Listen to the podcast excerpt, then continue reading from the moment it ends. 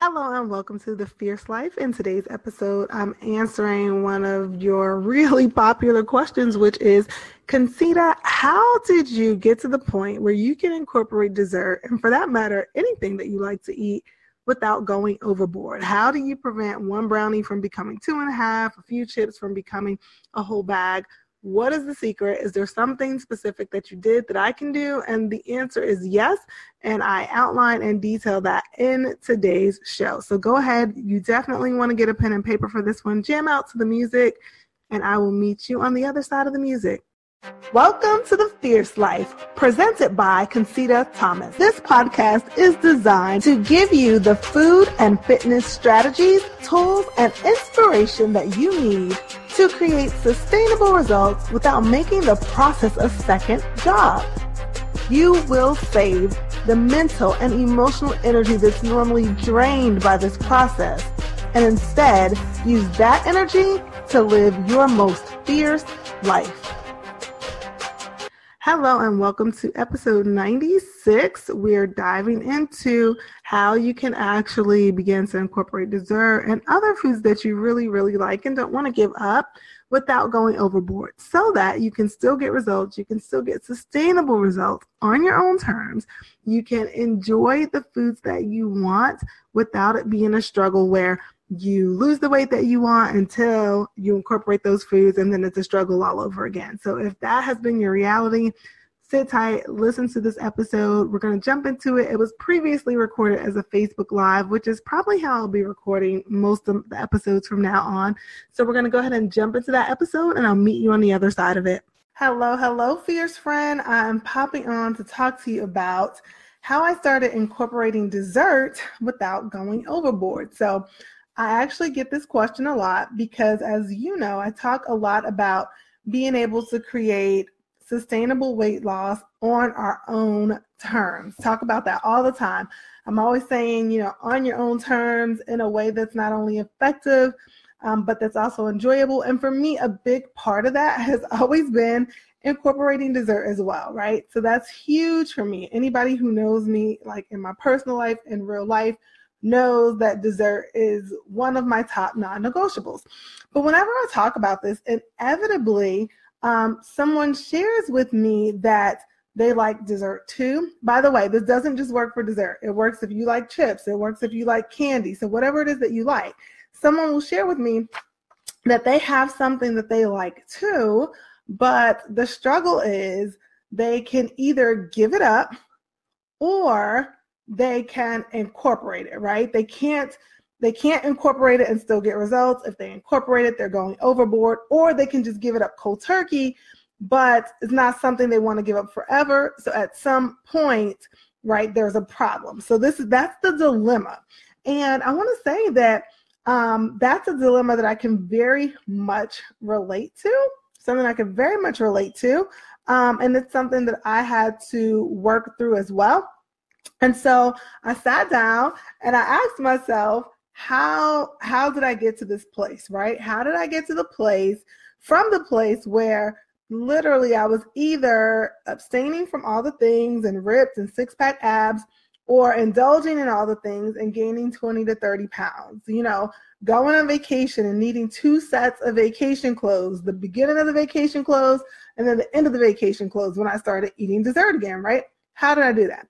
So I was able to kind of look back and just sketch it out to see what exactly I did to get to this place because people ask me all the time, and so I'm here to answer it. So um, if this is something that will be really super valuable to share out, because I'm going to go through the steps and then I'll take questions at the end because I'm recording this for a podcast.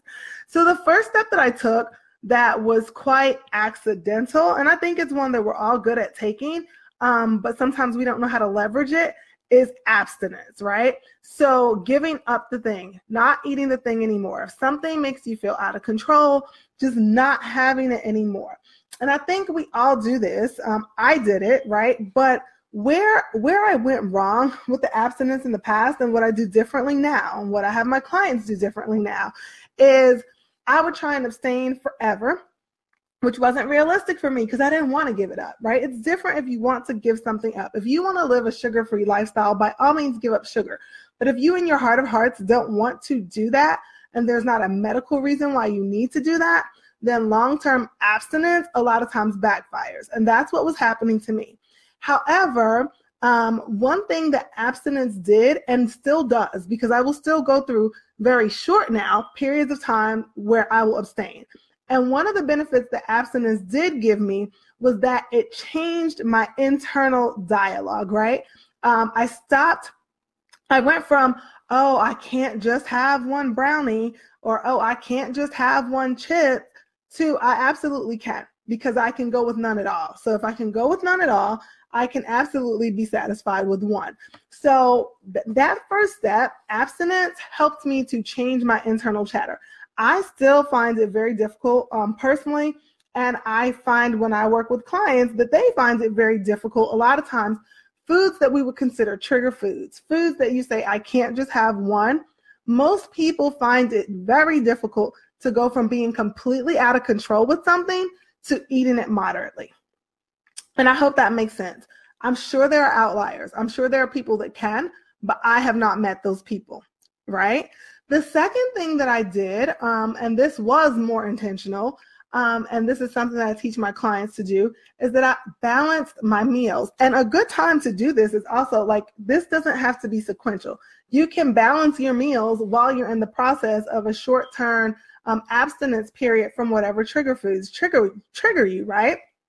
So what that looks like is if I want to um, be able to have just one chip or be able to have just one brownie, but at the same time, I'm not getting enough fiber, I'm not getting enough protein, or I'm not getting enough carbohydrates, then I'm really, really battling um, biology with willpower. And the thing is that biology always wins, right?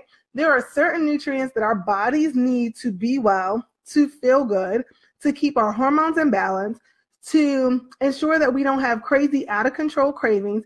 And if our meals are not balanced, then good luck, right? Good luck having just one chip.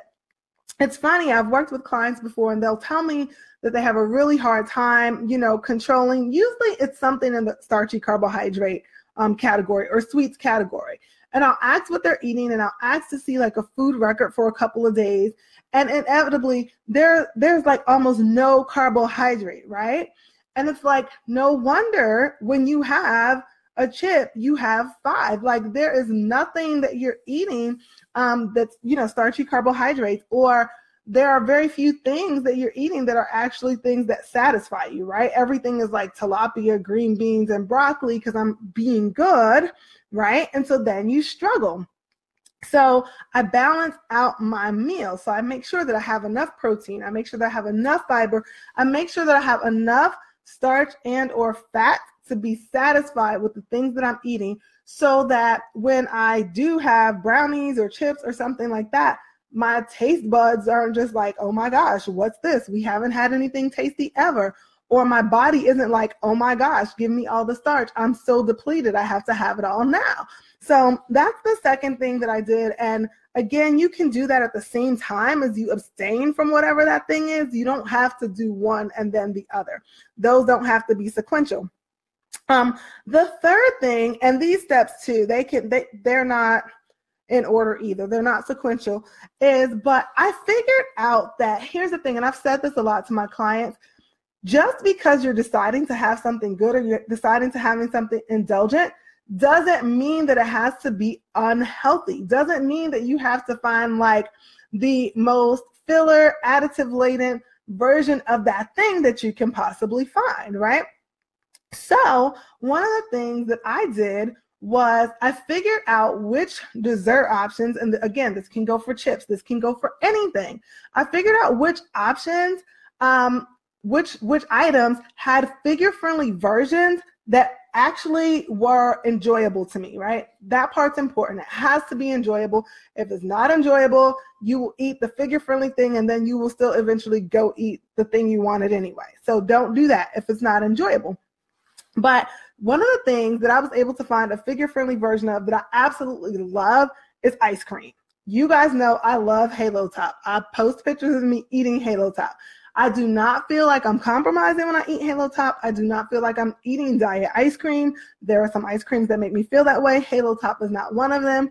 So I legitimately can eat Halo Top if I feel like having ice cream and not feel like I've made a compromise at all. So I started to seek out um, other items like that, right? What are some other figure friendly versions of food that I like that I can eat so that just because it's ice cream doesn't mean it doesn't have to have that it can't have any protein. Just because it's ice cream doesn't mean that it has to be like super fatty. Just because it's ice cream doesn't mean that it has to have all the sugar. Just because it has sugar doesn't mean it has to have high fructose corn syrup, which makes you want even more sugar, right? So I started seeking out those types of items. So it's more figure friendly. Um, it's a version of something that I want, but it's good and satisfying so that I do not feel deprived and I do not feel like I'm compromising. Okay. So I hope that makes sense. So that was the other thing that I did. And then that made more room for the fourth thing, which is I had to make trade offs. Now, here's the thing that I'm going to say, you guys, and like you guys probably, I know you know this. If you are listening to this, you already know this, but I still feel like it has to be said because just, there's just so much messaging out here that's just um, a little bit misleading, right? So while you don't have to give up anything and everything that you want to lose weight, and no, you don't have to relegate it to a cheat day, and no, it doesn't have to fit your macros. You don't have to count and track everything by and large, right? There are some people that may get there where they need to count and track, but I've told you guys before, probably like 99% of the people that I've helped have gotten to their goals without counting and tracking. So you don't have to do that. However, the flip side is we can't just eat all the things all the time without any type of considerations or trade-offs. It just doesn't work that way, right? And and you know that. You you inherently you know that. If no one ever said it, you know that. But it still needs to be said. So what I had to do is I had to figure out, and we talked about this in yesterday's live or the last podcast, podcast episode 95, right? We talked about once you know what your non-negotiables are, like once you know which things you absolutely want to be able to enjoy, then you also want to consider like, okay, what trade-offs am I going to make to be able to enjoy this stuff and still get results? That's super, super important. And it's individual. It's definitely something that I help my clients with. Um, and, but you have to figure out what they are for yourself. But here's a hint on how to get started doing that a big part of being able to make trade offs and being able to make them work is to understand and to truly know like what your food is, right? So I have to know that cake is mostly starch and sugar, but depending on what type of cake it is, it has some fat. And then I have to know, you know, I have to be able to know that if I want, I don't know, sour cream, that it's a fat, right? So once I understand and know which categories my foods fall into, I can make appropriate trade offs in the rest of the meal or in the rest of the day so that it still works. Because here's what doesn't really work from an enjoyability standpoint. So I used to be on um you guys know I've done like lots of diets and things like that. That's no secret. But I used to be on a program where um, I was on many programs where either you would save up calories or you'd save up points or you save up whatever to be able to make room for indulgences. And it sounds cool, right? It sounds like it should work. But the thing is, our body does not behave like a checkbook. So it's not as simple as save this many dollars, you have this many dollars to spend. So sometimes what I would do, legit, I would skimp on sometimes meat specifically, I would often skimp on meat to save calories or to save points so that I can indulge in dessert later. But here's the thing I'm giving up protein to incorporate sugar and starch and fat, and they just don't behave in your body the same way. So, what would happen is, theoretically I should have room for that dessert and it should all work out and I should still be able to get my results. But what happened in real time is I would skip out on something that would make me feel fuller longer, right? That would behave in my body totally differently. And in the absence of that thing, I would add something that would make me hungrier, that would make me crave more. And then I'd hold on for dear life pray and try and use willpower to not then overeat beyond that thing, that dessert that I saved up the points or the calories or whatever for. So, a big part of being able to effectively make trade offs that still work is to understand what your food actually is so that you're trading thing for thing, if that makes sense. Okay. That's a big part. Didn't even plan on saying that And then the final thing is you've got to pay attention. I talked about on the last episode, yesterday's live, where um, set it and forget it.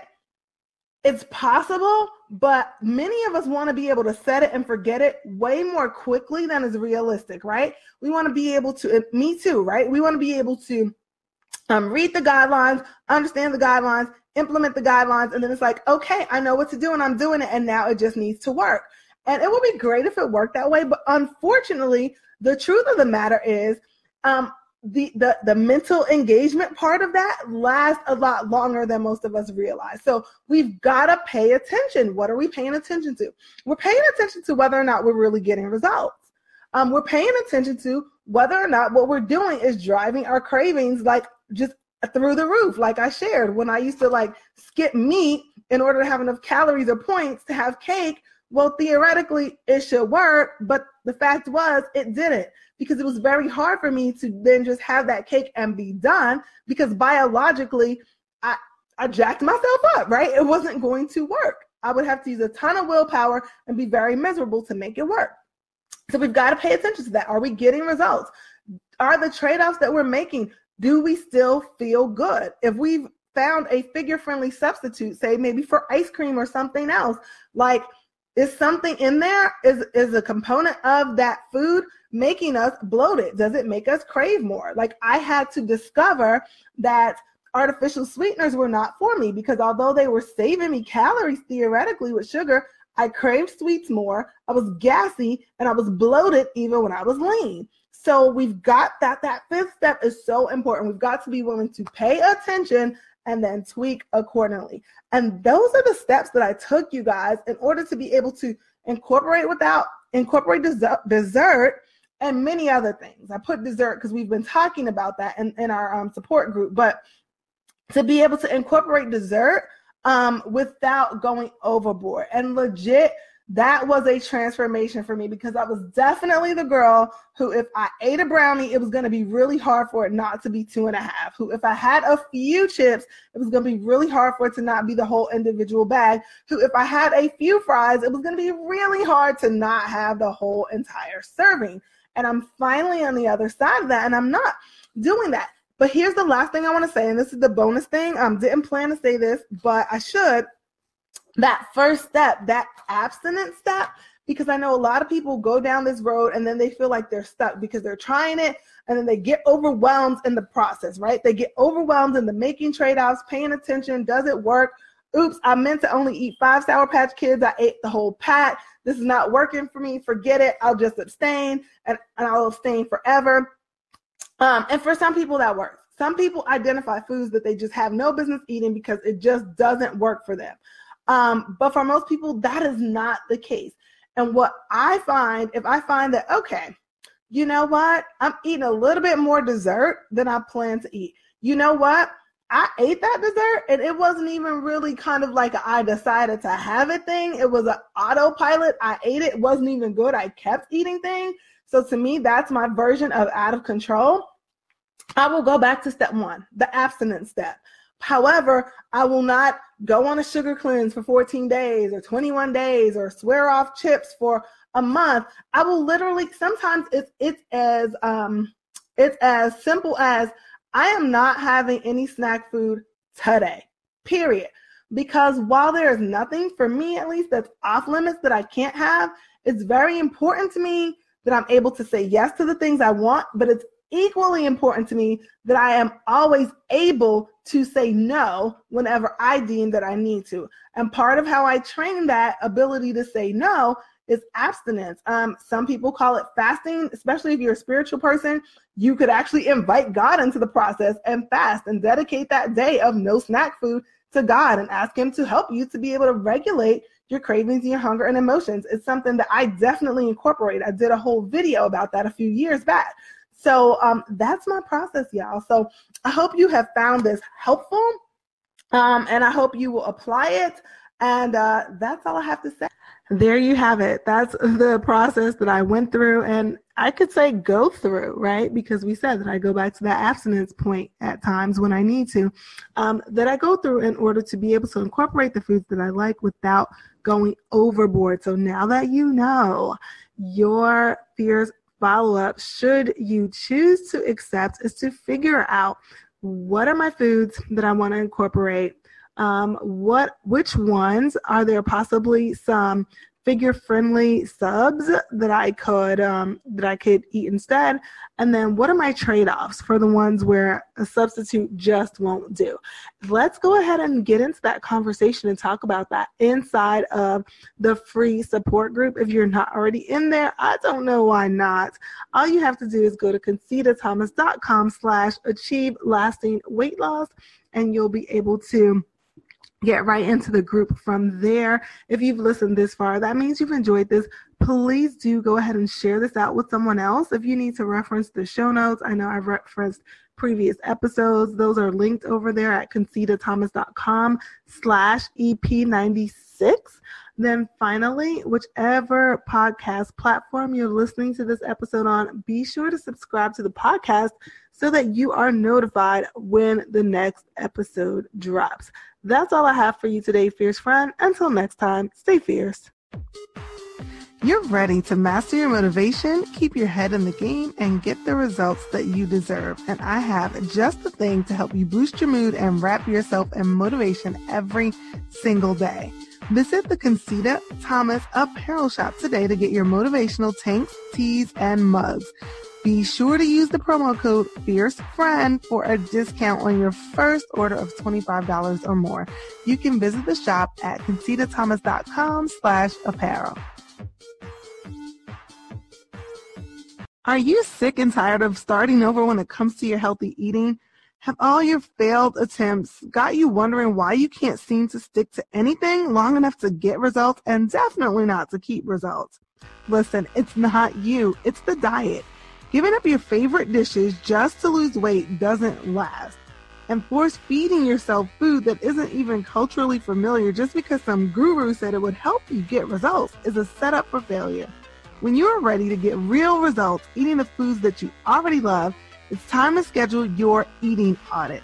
Let me help you discover the tiny tweaks you need to make to get results from the foods you already eat every day.